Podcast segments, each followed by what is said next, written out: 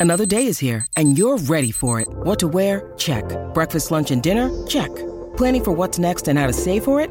That's where Bank of America can help. For your financial to-dos, Bank of America has experts ready to help get you closer to your goals. Get started at one of our local financial centers or 24-7 in our mobile banking app. Find a location near you at bankofamerica.com slash talk to us. What would you like the power to do? Mobile banking requires downloading the app and is only available for select devices. Message and data rates may apply. Bank of America and a member FDIC.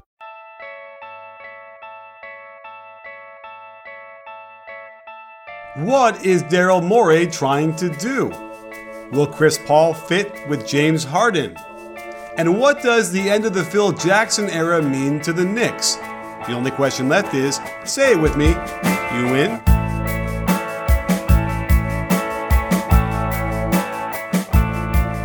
Hey, sports fans, Coach Nick here, and welcome to the B-Ball Breakdown podcast slash live show on Periscope. Uh, immediate reaction, actually, to uh, a crazy, crazy trade that just happened between the Rockets and the Clippers. And uh, as always, I'm joined by Coach Dave, Dave Dufour.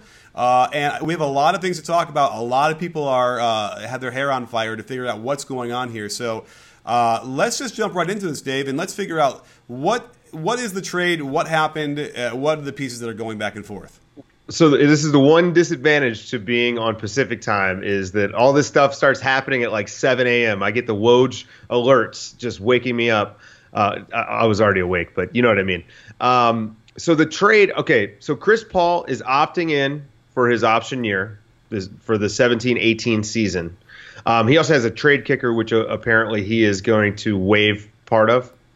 Um, the deal is Chris Paul for Patrick Beverley, Lou Williams, Sam Dekker, and the Houston uh, a top three protected 2018 first round pick from Houston. That is, um, I think that's a good trade for Houston. I think it's a good deal. I mean, anytime you can get a guy like Chris Paul, who's you know, even if he's you don't think he's top 10, he's definitely top 15 in the NBA to pair with your you know your top five James Harden. Um, that's that's huge, and and for all the fit issues that that people are concerned about, I think you got a couple of smart players, and you've got the guy who's just the coach of the year. Uh, they will figure it out. I, I think it, it, it will be just fine, and um, you know he kind of adds that that mid range element that they were missing last year. You know, one of the things that really killed him in the playoffs. Now let's talk about that for a second because you know the mid range to the Rockets is uh, death. They do not want to shoot those. Well, um, I think what an interesting point I had heard I think Jeff Hornacek say a couple of years ago was that when you get to the playoffs, um, eventually as those uh, defenses get better, they're going to take away the three. They're going to block you off from the lane.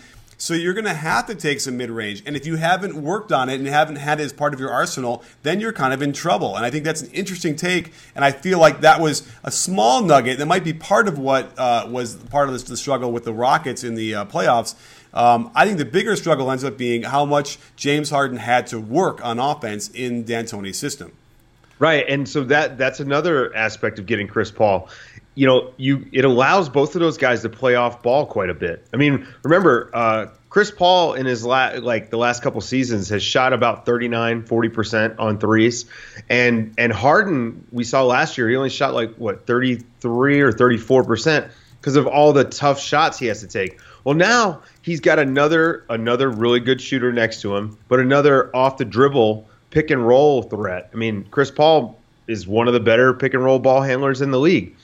So to pair those guys together, I think I think it helps both of them. It lightens their load, but also it allow it'll allow them to stagger those minutes too. So you know you don't have a big tug of war for too many minutes a game with you know like is it your turn is it my turn and and I actually think you can run a Chris Paul James Harden pick and roll that you know they're both great finishers and they're both great shooters. That's going to be pretty formidable. I, I think that you know, like we're kind of underselling um, Mike D'Antoni's ability to coach a team. I mean, he, he was a coach of the year for a reason, and I think he will make this fit work. The question is, is this it? I don't think it is. I think that they're going to make a big push for Paul George.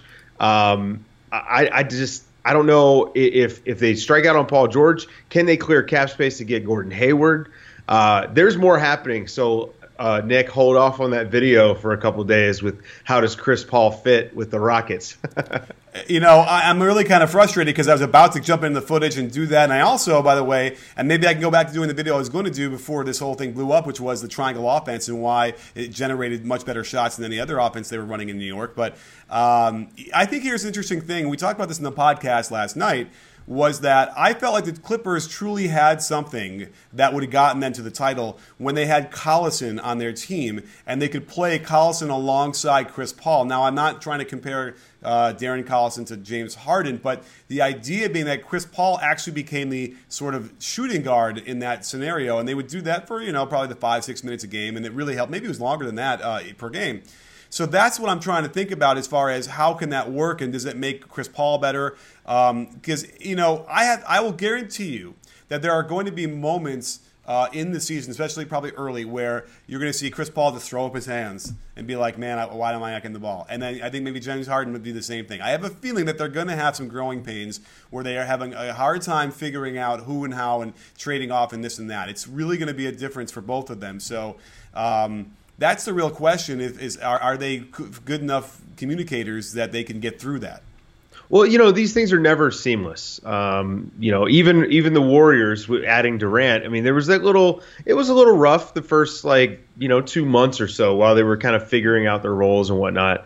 Um, you know, the Miami Heat, of course, famously. You know, that's oh, yeah. two ball dominant guys, Dwyane Wade and LeBron James, and and hopefully when you make your video, you're gonna pull that pull pull some clips from from them in.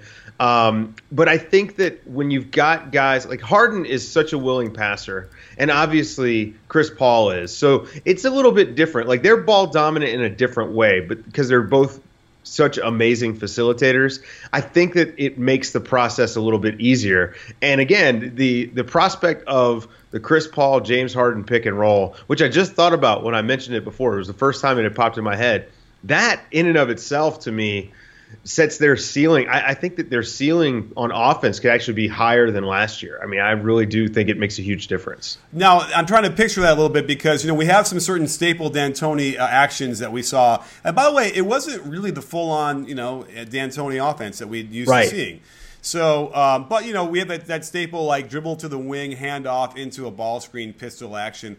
And so you start to think, okay, well, you know, that could be a dribble handoff to Harden, and then Chris Paul would probably kind of be trailing a little bit, and he could then set that screen in, in motion with in quick motion um, so that would that could work really well, and certainly we've seen Chris Paul on the off of handoffs with Blake Griffin be able to excel, and that's certainly a part of the offense as well. So um, I, I, don't know. I mean, I, I, just don't. It doesn't.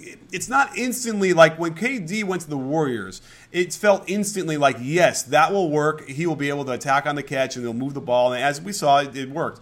Uh, this is not grabbing me the same way. Now, the other thing that's not grabbing me the same way is that as constituted right now with who they gave up, they gave up Patrick Beverley, which was you know important, but Chris Paul certainly makes up for that. Sam Dekker, eh.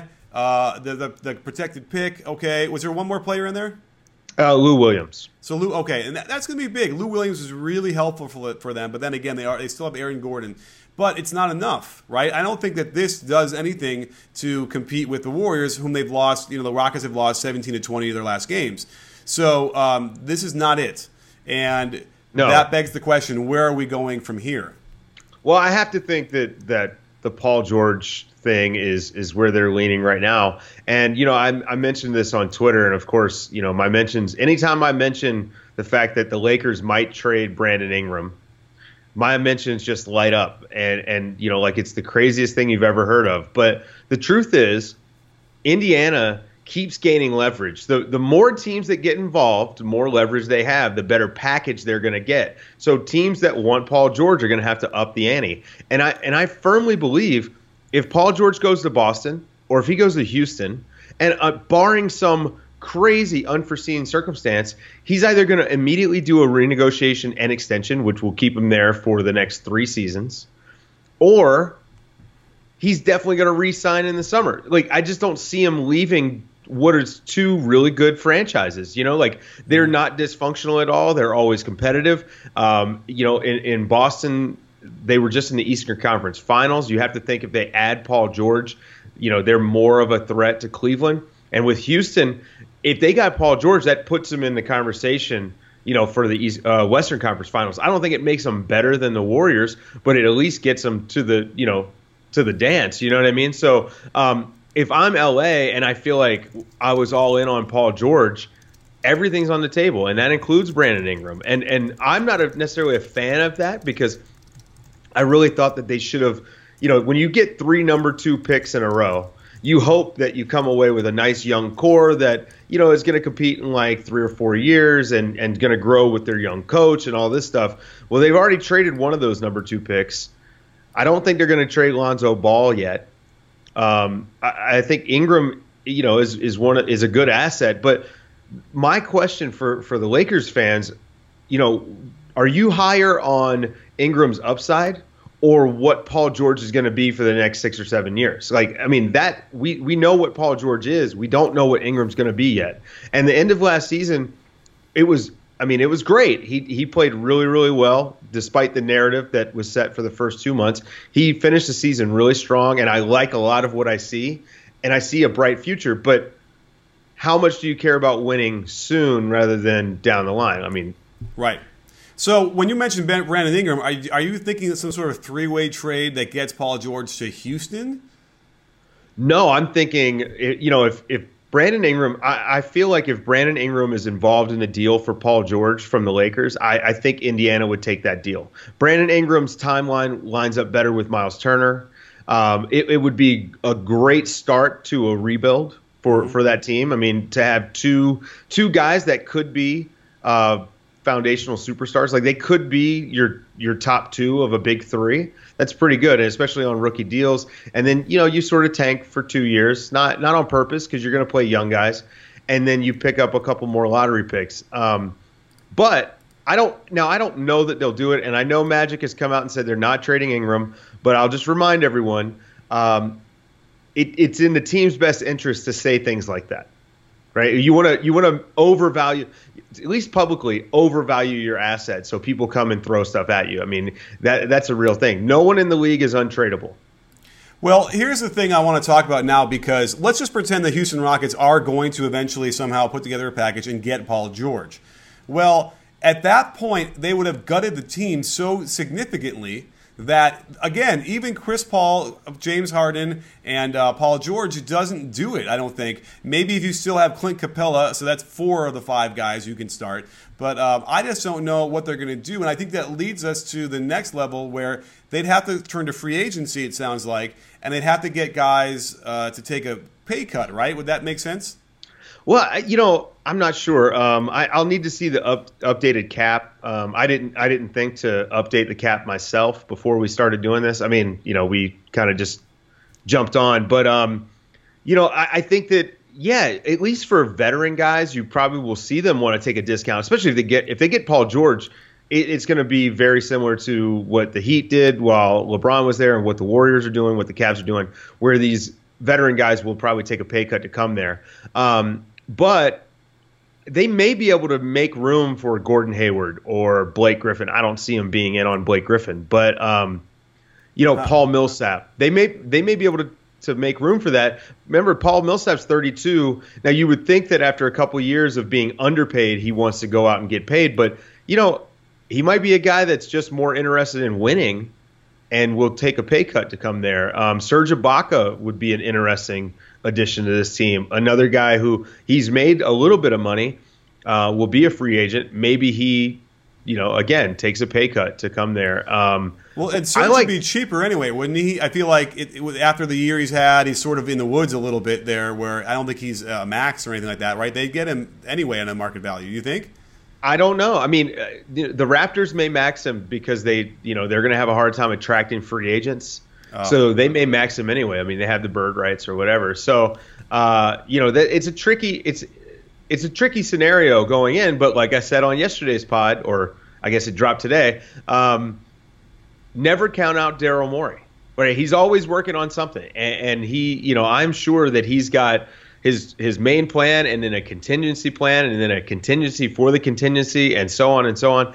And um, you know, like there are guys out there that that people probably aren't even thinking of, like uh, Danilo Gallinari, um, Taj Gibson. Uh, JaMychal Green. You know what I mean? So there are guys out there. Kelly Olynyk might be available. Um, they may make him an unrestricted free agent. So um, Andre uh, Roberson, like there there are guys out there that they could add to this team on you know non max deals that that could wind up rounding rounding the team out very nicely. So, okay. but I, I, think that there's more moves to come. Right, because if, if, if, it is a trade for Paul George with what's left, I, it's hard to imagine they're not going to have to give up like Aaron Gordon, or right, like what's the next best asset they have? Yeah, I think Eric Gordon is probably on the table in a Paul George deal. Uh, the 2020 pick, um, you know, Ryan Anderson, of course, because you know he's making 20 million a year, so they probably would wind up trying to move him. Right. Um, yeah, uh, there's uh, what else do they have? I mean, they've got Capela, but I don't see them moving Capela. Uh, but it's possible, right? It, it, it, really is possible. Right. And then they, maybe they're going to ride with Montrezl Harrell. Maybe he finally gets his shot because you know they don't need scoring or anything from that power forward position in that starting lineup. They just need the high energy guy that can run and get rebounds and block a shot or two, which is what Capela already does for them anyway. Um, but that, I don't know. It's interesting. I, I, I wonder. You know, it, to me, it almost feels like no matter what, like they have to be able to keep Aaron Gordon. He, uh, hmm. I, am sorry. I just what, what am I Eric. saying? Eric. I keep saying that, right? Yeah. Eric.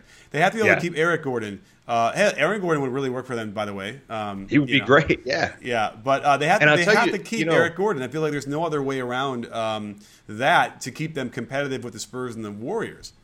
Now, you know, you just you've got my brain spinning right now thinking about Aaron Gordon. Um, yeah, I think. Uh, well, I've got a, I've got an idea here. Um, I think Eric Gordon is important for what they do. Like, I mean, if you're going to lose Lou Williams, I think you got to try to keep Eric Gordon. It's going to be tough to make that Paul George trade, and ultimately, you'd rather have Paul George than Eric Gordon. So if it comes down to that, you make that move. Um, but you bring up Aaron Gordon. You know, when the, when the Magic drafted Jonathan Isaac, I actually said, well, I wonder if this means that Aaron Gordon might be moved, right? I mean, he's a great, he's not the asset that he was, you know, a year and a half ago, but he's got to get some sort of return. And I wonder, man, Houston could could potentially be in on Aaron Gordon, and how would he look playing for D'Antoni? You know, he's only playing the four or the five, right? None of this, you know, playing playing the three bullshit that they're doing in Orlando. And um, you know, like he'd get out. I mean, James Harden, Chris Paul throwing lobs to Aaron Gordon. I mean, that that's something. Um, I have no information on this whatsoever, but I'm just throwing that out there. And for the people in the uh, in the chat saying Isaac can play the small forward, I think Isaac is a four in the NBA, um, and and maybe a small ball five. So uh, yeah, yeah, and again, we have to remember that this notion of four in small ball four it won't exist anymore. It'll simply be the long, skinny guy uh, that can shoot a little bit. Like that's what the four will be. If not this year, like I would say within two or three years, basically that's what's going to happen. Is that we're going to have. So I feel like we need to all start now getting over this notion of oh he's too small, he's too skinny. Uh, that ain't going to matter. I don't think pretty damn what, soon what matters more than anything is being too big and too slow to play the three, right? Like that that's the the differentiation. Like I'd rather have a guy that's smaller, undersized for what you would consider a traditional three than a guy who is more more uh, well suited to play the modern four, which Isaac is. Right. Just like Aaron Gordon, right? Like they're just not suited for the three now. Right, like you would have said a six six Klay Thompson is is he what is he six six like whatever six seven would have been like maybe too small for for small forwards, but the dude's playing power forwards now uh, when he has Absolutely. to on switches. Yeah, yeah, and I and I actually think that if Klay Thompson was on the Rockets, he would probably play quite a bit of four because he's stout. Right. Oh, he is. He very is, and so is so is Jimmy Butler. Um, you know, he, and this reminds me, Tony Allen is not a better defender than Klay Thompson. you got to get that one in there. I think that's a video. But then all of Memphis is going to hate you. So I know. Well, they, I think they might hate me already, even though I have. You know why they hate me because of the Mike Conley righty floater fetish. But nonetheless, um, you so, know, um, I, I, don't know. But it, it, was weird that like uh, you wouldn't have believed how much shit people wanted to heap on Klay Thompson's defense, all like out of the woodwork for coming out of I don't know from what field that was coming from. Uh, as if he was a second year player who hadn't done anything um, as a defender uh, for any meaningful amount of time. I mean, it was insane. You know, so uh, just just quickly back to the back to the Houston free agent thing. Uh, there's a couple of other guys that are interesting that are going to be lower down. So you got Rudy Gay, who is coming off an Achilles injury, right? So he, they might actually be able to get someone like Rudy Gay. Did he opt in or did he opt out? I believe he, he opted opt, out. It sounds he opted out, which is crazy coming off an injury. But right. um, you know, if if he's if he's available I mean, there's a night that that's a perfect small ball four for this team. Uh, Patrick Patterson would be great back in Houston. Um, man, like there's a lot of guys. They actually could throw together a really, really nice team. Um, you know, I don't see him signing like Mirotic. Uh, that that doesn't make any sense. But PJ Tucker, CJ Miles is available. Like there are guys out there. So um, this this is going to be interesting. I mean, again, Daryl Morey is is you know putting in work, and I'm not surprised. By the way, the answer is Gallinari. Yo, Gallinari would be good, but but I think Gallinari is going to be in that 18 to 20 million range. Now, if you move Ryan Anderson, you've got the space. But you know, a lot of this, I'm thinking, if they get Paul George, can they get one of these other guys as well? Right. Uh, yeah, because I don't see anybody like Kelly Olynyk. He's just too young. He wouldn't do a, you know, if he's a free agent, he wouldn't take a cut to do that yet in his career. Uh, right. And although that some would be, of these guys need to get paid. Yeah, and it would be interesting, but no. Um, and, by the way, Boston needs to keep him. They need to resign him. I feel like he's an important part of this for them. Uh, well, so this is the thing. They're they're they're gonna make him potentially make him an unrestricted free agent, so they could get Paul George, do the renegotiation and extension, and sign Gordon Hayward. Yeah, well, that's too bad. It, the cap you know, gymnastics, the cap gymnastics involved in that is is it's not totally complicated, but it is a little tricky. Yeah. So that's the question: is can now? So and you can't even do that until free agency starts, right? Right. Like whatever is going on there is there's a it's a hold. Whereas this is why Houston has an opportunity, right, for the next few days of the trade to get Paul George before the, the Celtics can kind of get their machinations moving into something.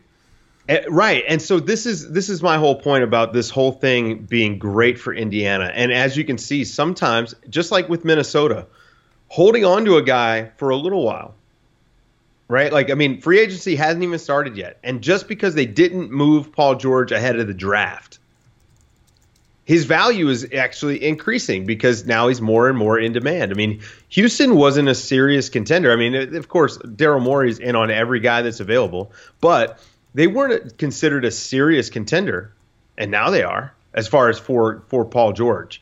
Um, you know, Boston was in and out. Like when when when everyone thought Boston was getting Jimmy Butler, it was like, oh, they're off Paul George. The Cavs were in, and then they were out. And you know, so we've watched Paul George's value kind of go up in the last, you know, eight days.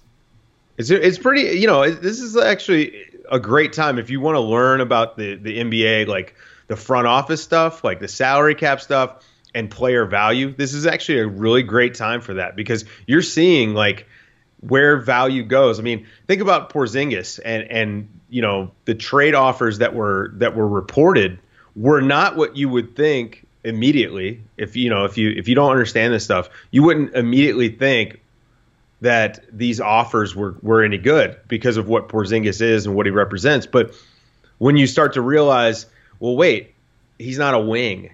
And this is a wing league, and wings have more value, especially guys like Paul George, right? So it's going to be it's to be an interesting uh, you know couple days leading up to free agency. And of course you know once that starts all hell is going to break loose. And it's a good thing we're going to be here for all of it. I, am I'm, I'm excited. Yeah. No it's going to be insane uh, there's a lot more to come up. Like we said last night in the pod uh, we're going to be off on everything by next week but this point because it's going to be crazy. Um, I feel like we would be remiss if we didn't at least touch upon the, the, the real news this morning which was what it broke first, which was that Phil Jackson was fired. And let's not make any mistakes here. You know, at, three days before free agency, you don't just sort of mutually decide to part ways as a GM. You're fired, and they were nice enough to let him sort of, you know, take a bow out. Um, but it's a sad day over here at B-ball breakdown because it's basically the death of the triangle. I don't think they will ever see any kind of sort of formal triangle again in the NBA now that he's gone, and it's you can kind of blame him for it too, but certainly uh, it's it's a dark day over here. Well, you know, you and I talk about the triangle a lot. First of all, the Warriors, the basis for their offense is a triangle. They just modernized it, and I think that this was the problem. And, and you know, um, I have I have a few problems with what Phil Jackson has done with the with the Knicks. Um, first of all, I don't think that you treat people the way that he's treated Carmelo Anthony. I, I think I think that was just not. I'm not going to say disgusting because you know he didn't he didn't do anything like you know harmful to him, but he did stuff that was sort of harmful to his reputation. Tried to push him out the door by just being disrespectful. And as a GM, that's not smart. How are you going to who's going to sign with your team when you've got a GM that treats a, a star player like that, or any player? You know, I don't care if if he was treating uh, Chris Duhon that way, it, yeah. it, would be a you know it's going to be a bad look. So that's not good. Okay. Um, being upset, you know, when you're running a, a, team and organization has been that dysfunctional, and, and it's been dysfunctional under him as well. It was before, but he didn't fix the dysfunction, and I think that's a problem. Um, but the insistence on on uh, he should have just not talked about the triangle and done his job as an executive, hired a coach that he thought could coach, and just let the coach figure it out. Hornacek did a great job in Phoenix. I'm, I have no doubt he could have done a great job in New York, but trying to shoehorn, you know, the the old triangle into the modern NBA doesn't work. I mean, yeah. you look at what the Warriors did and compare it to what the Knicks were running, and and you and I have talked quite a bit. They weren't even running a lot of triangle action it, was like 15% of their offense, and they when they ran it, they didn't do it well. Right. Um, even though even though Melo really is well suited for it. Right. Um, well, but, let me interrupt there because you know yeah. last year um, I had gotten some, a bootleg copy of a, of a practice during the training camp for the Knicks.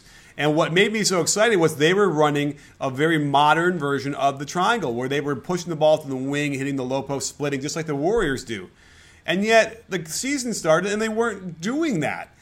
And it's it, it's so bizarre to me when you see teams that like somehow in practice and they're doing it, and all of a sudden the game time happens and they don't do any of what they were working on. We saw that again with. Um, I want to say it was D'Antoni with the Lakers or uh, who might forget somebody like that, where we had seen I would gone to practice, whatever it was, and they were running this great stuff, and then all of a sudden the season starts and it was like Kobe's like, nope, we're not doing that. Like the night of an hour before the game, here's what we're going to do, coach.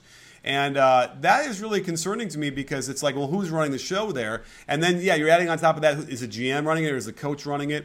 Um, it was frustrating that they didn't want to. The whole point of the, the triangle is that it is flexible and it is uh, bendable to what you have as personnel, and yet they never seem to be willing to do that. Uh, and the biggest issue, or the biggest difference, I feel like why it worked in, in, in certain places and not in others, was Tex Winter.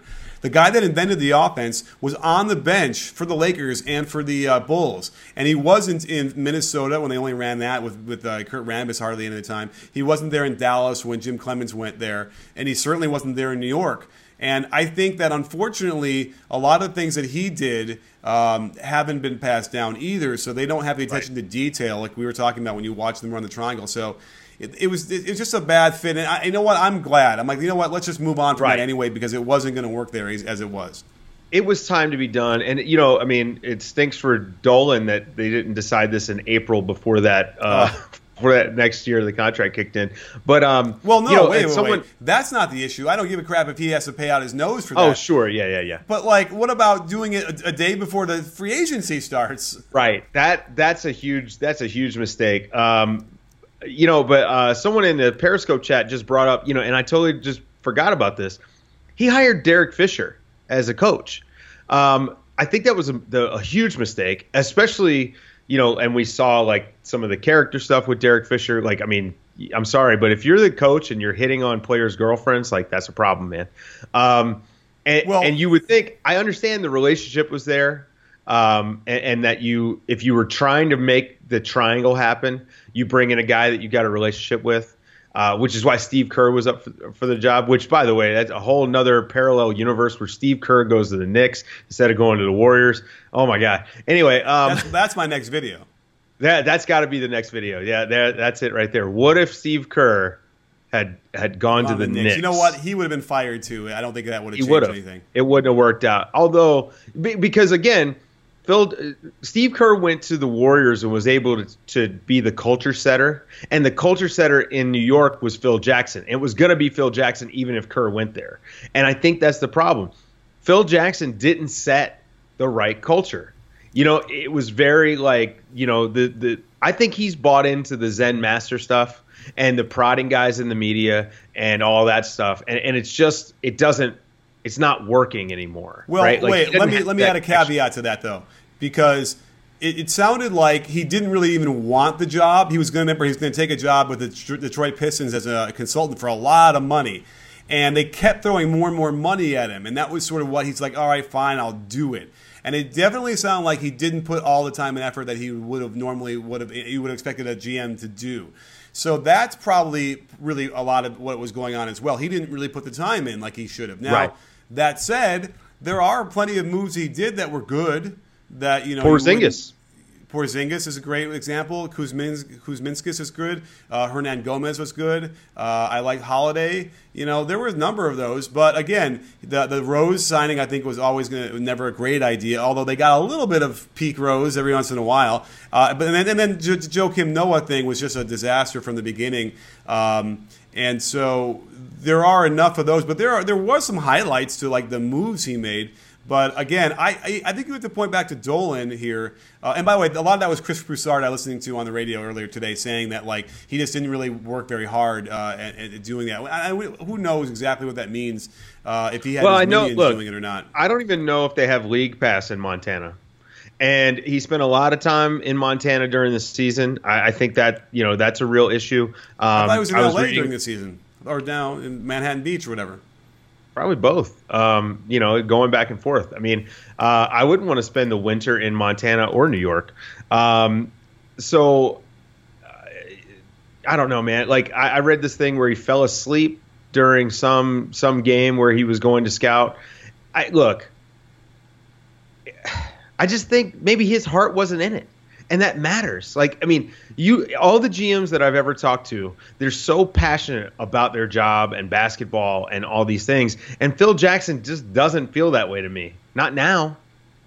And maybe he should have coached for a couple years there first, you know, uh, and and then transition to the front office there. I don't know, um, but whatever whatever they were doing, it obviously didn't work. So yeah. Um, okay. Yeah. Someone in the Periscope chat. Yeah, he fell asleep during a draft workout with Malik Monk. Yikes. Which, come on, man. Don't sleep on that guy like everyone else in the draft did. Yeah. No, I, I mean, listen, he's old.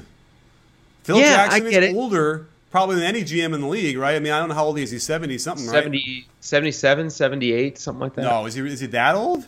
Yeah. Let's look at that up real quick because I'm yeah I mean he and he looks old. He's at a lot. Uh, yeah, he was born. So in, 71, 71, 71, my bad. Right. Bill so Russell, 77. But either way, he's had a hard life. He's got a hard physical life where he's got hips replaced and stuff like that. Listen, I I, I could fall asleep if I'm at a game sometimes when I'm sitting there and it's comfortable enough. I mean, I, I get it, but certainly, um, you know, that that is an issue. I, I don't even know why he would have bothered going to some degrees. Like they film him or they send his scouts out there and they get the report back. I don't know. Uh, I mean, I don't oftentimes see GMs at private workout. Well, I, I don't know if I've been to that many, but either way, um, you know, so I, I think this is going to be a thing where I'm, I'm sure Phil wasn't going to argue, uh, hey, let me get out of here. But again, why they, uh, I don't know. And I, I, I worry that like there could be a health issue as well now because they did it now where it's like, listen, I got to get out of here. I got to go take care of this or whatever. So any heart issues in the past. So um, it, it's a it's a troubling thing. The Knicks are now you know in the wilderness. Is I don't even know who they're going to bring in and who's going to want to take that job as it is now. Well, you know, the, the report is they're going to go after Masai Ujiri. Uh, obviously, David Griffin is a free agent. Um, he could be a guy that they could bring in. Um, there's a lot of people clamoring for Sam Hinkie. And, you know, if I'm the Knicks, I at least bring him in and talk to him because – I think that that's one of the things that is is really important for a franchise if you want to be successful. I think yeah. you have to you have to look at a wide range of candidates, bring them in the room and hear what they have to say, and, and then make your decision instead of going for the splashy hire. Right. Like Hinkie would be kind of splashy, but not as splashy as getting Masai or getting David Griffin. All right, I, we have a trade. The Rockets made a trade. DeAndre Liggins. Portland traded Tim Quarterman to the Rockets for cash. I don't think that's going to solve their issues, but I don't even know what that means necessarily. Um, Now that's hang on. Now that's interesting, actually. is Um, Portland going to try and make a run for something? I don't. I mean, I don't think. But- I, I mean, I don't think Tim Quarterman's making a lot of money. Let me see. yeah. Uh, and it, what is his value? What does that mean? Do they do they see some some efficiency there that no one else does? You know, is there some sort of weird thing where Quarterman's going to be a starting player? I don't even know what Tim well, Quarterman me- is to be honest. I'm gonna I'm gonna pull up his his. Uh, what is he getting paid? I mean, he's making 1.3 million for this season. Um, so he's on a minimum. yeah, Um, but again, this I would understand if like you know if the Rockets were clearing that, but they're taking it in. Right, but this so this may be like either he's like going to be uh, sent to the D League, um, or they're looking to fill out the end of the roster with minimum guys.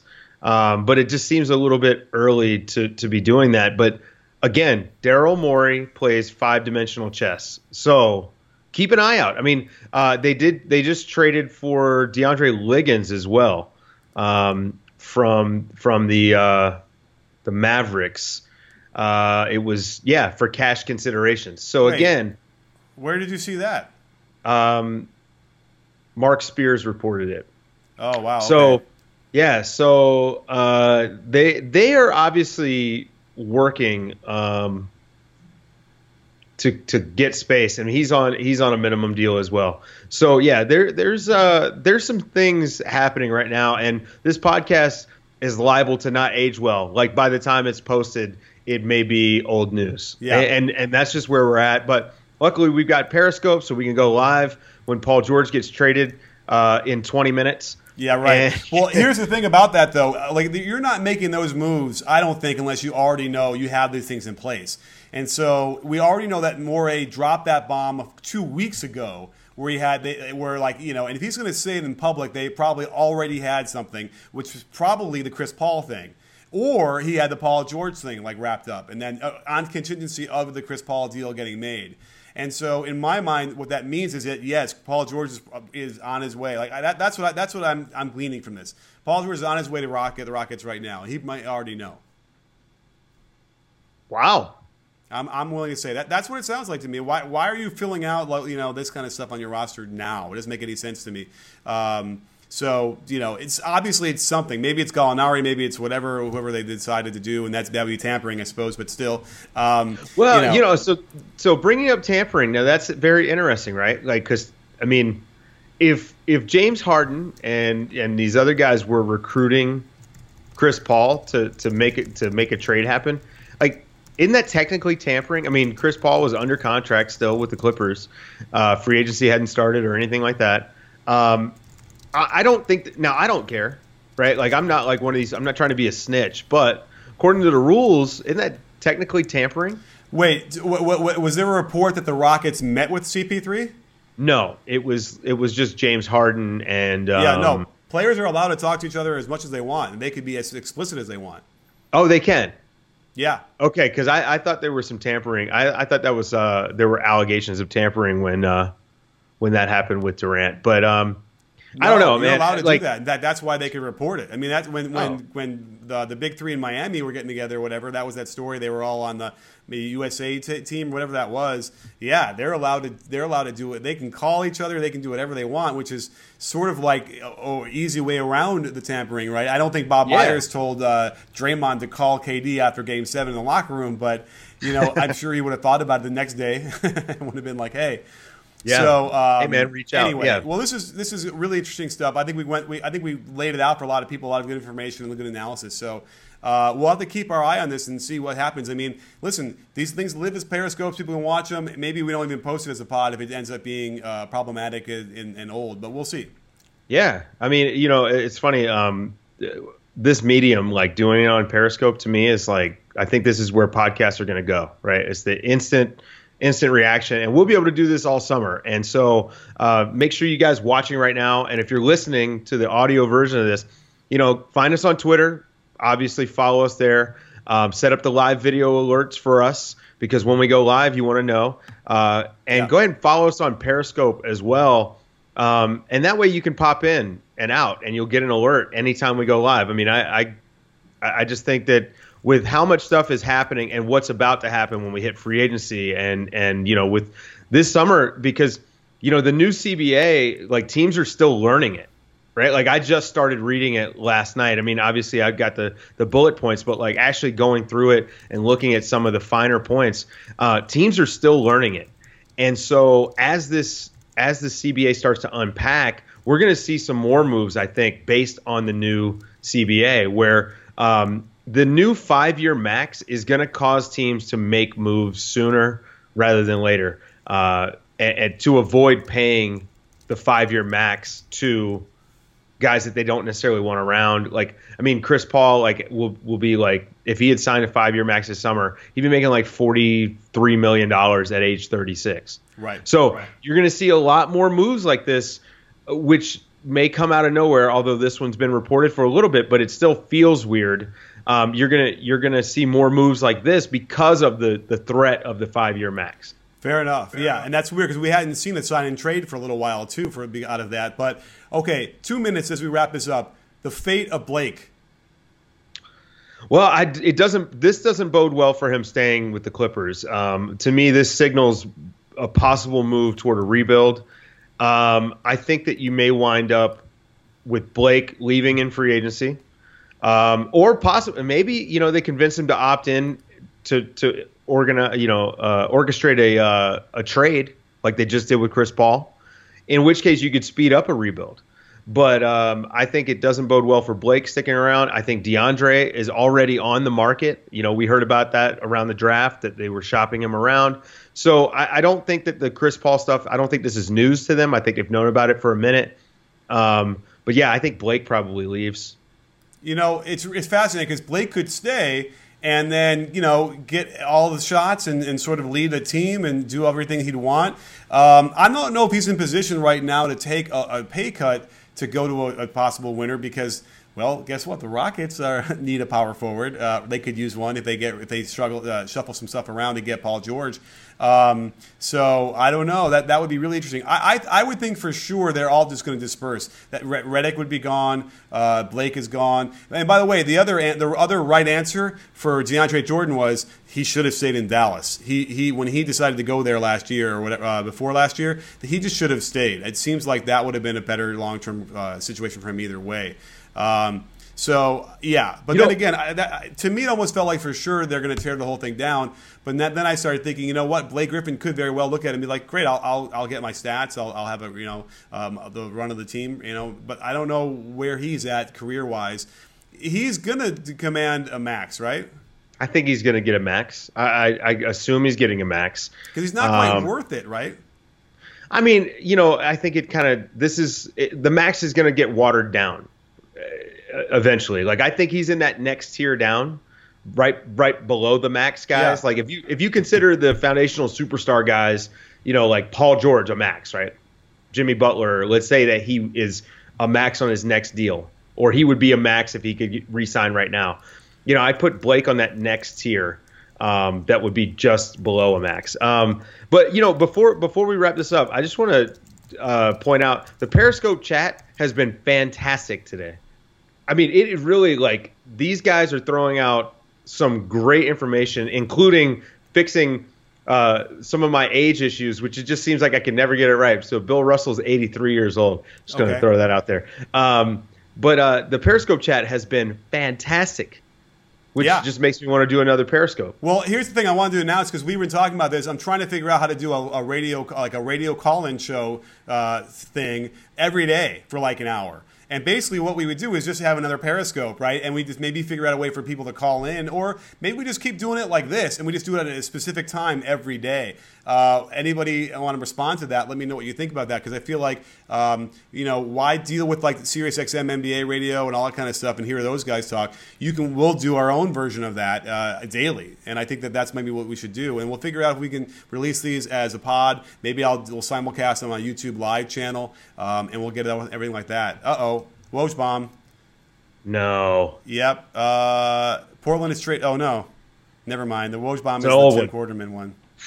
Man, we're on edge here. Like even us, we're on edge with the Woj bomb. So yeah, well, yeah, um, don't don't scare me like that. Whoever that was in the comments on uh, on Periscope, I know, I don't see it. I know. Um, but I got my. So yeah, I, but uh, yeah, my phone is actually my phone has been blowing up with people, uh, you know, giving me giving me info, but nothing, no no trades, no new trades yet. Right, so someone's, uh, someone's, making up a five team de- five team deal. Yeah, that's funny. Okay. Anyway, all right. Well, listen, great stuff. Awesome comments. Awesome uh, discussion. We'll be right back at it probably in a few minutes when we hear about Paul George being traded. So. Um, Thanks for all for coming here, Dave. Thanks for jumping on with me uh, real quick as our bat signal went up. And don't forget, sports fans, at B-Ball Breakdown, we're not a channel, we're a conversation. You win? Are you in, Dave? Yes, I am.